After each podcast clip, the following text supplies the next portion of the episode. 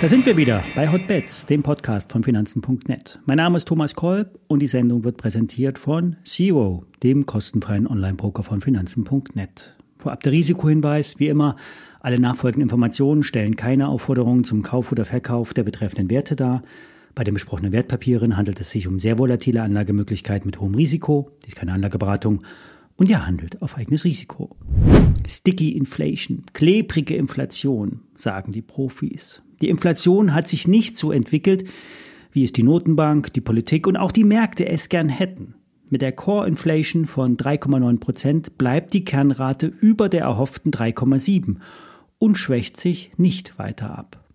Bei den endgültigen Zahlen 2023 blieb es dann auch bei einer 3 vor dem Komma statt knapp darunter. Damit geht nicht die Welt unter, aber die Notenbank kann jetzt vielleicht erst im Sommer die Zinsen senken. Vielleicht findet das auch dann nur einmal statt, um nicht Wahlkampf beeinflussend zu gelten.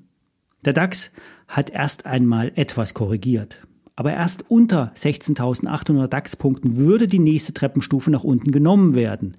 Der nächste Absatz wäre bei 16.350 Punkten, dem Tief vom 17. Januar. Das sind auch die Hochpunkte vom Juni und August 2023. Alte Hochs werden zur Unterstützung aus charttechnischer Sicht. Im amerikanischen Markt spielt ein Verfall bei den Volatilitätsindizes eine Rolle. OPEX, Option Expiration Day, nennen das die Trader. Bleibt der S&P 500 unter 4.960 Punkten, muss der Optionsmarkt in die Schwäche verkaufen. Unter dieser Schwelle liegt nämlich, oder auf dieser Schwelle liegt das sogenannte Gamma-Flip-Level. Ab hier kann Dynamik reinkommen. Kann. Kommen wir zu den Einzelwerten.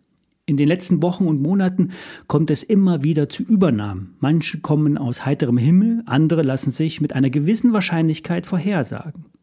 Ich hatte hier schon einmal über den Stahlhändler Knöckner, Klöckner gesprochen. Ähm, hier könnte ein Angebot reinschneien. Die Aktie steigt zumindest schon mal leicht an.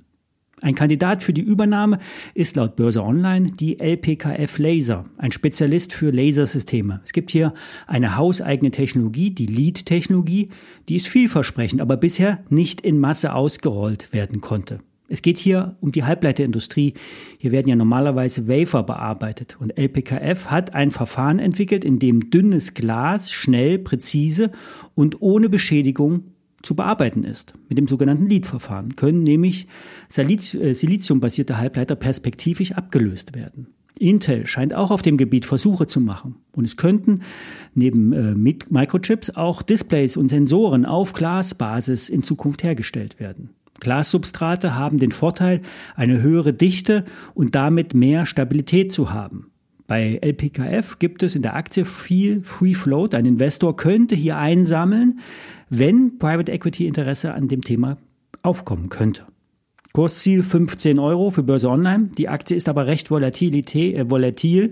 Die hat sich im letzten Jahr halbiert und ist dann wieder um 50 Prozent gestiegen. Der Rückfall aktuell auf 8 Euro könnte eine Chance sein. Nächster Wert ist SGL Carbon. Carbonfasern sind für den Einsatz bei hochbelasteten, unflexiblen Produkten wie in Autos oder Windrädern längst im Einsatz. Die Probleme in der Windkraftanlagenbranche haben auch SGL Carbon geschadet. Die Produktion musste herabgesetzt werden. Die Nachfrage sollte allerdings wieder anziehen und eine Übernahme wäre eine Option, denn es gibt auch andere Geschäftsbereiche wie Graphit Solutions, Halbleiter aus Siliziumcarbid. Argumente sind hier höhere Reinheit. SGL Carbon ist einer von wenigen, die an diesem, auf diesem Gebiet arbeiten. Die Nachfrage ist entsprechend groß und der Markt ist eng für die Kunden. Die prominenteste Investorin, Susanne Klatten, hat schon vor längerer Zeit den Aufsichtsratsvorsitz abgegeben. Ein Verkauf kann nicht ausgeschlossen werden.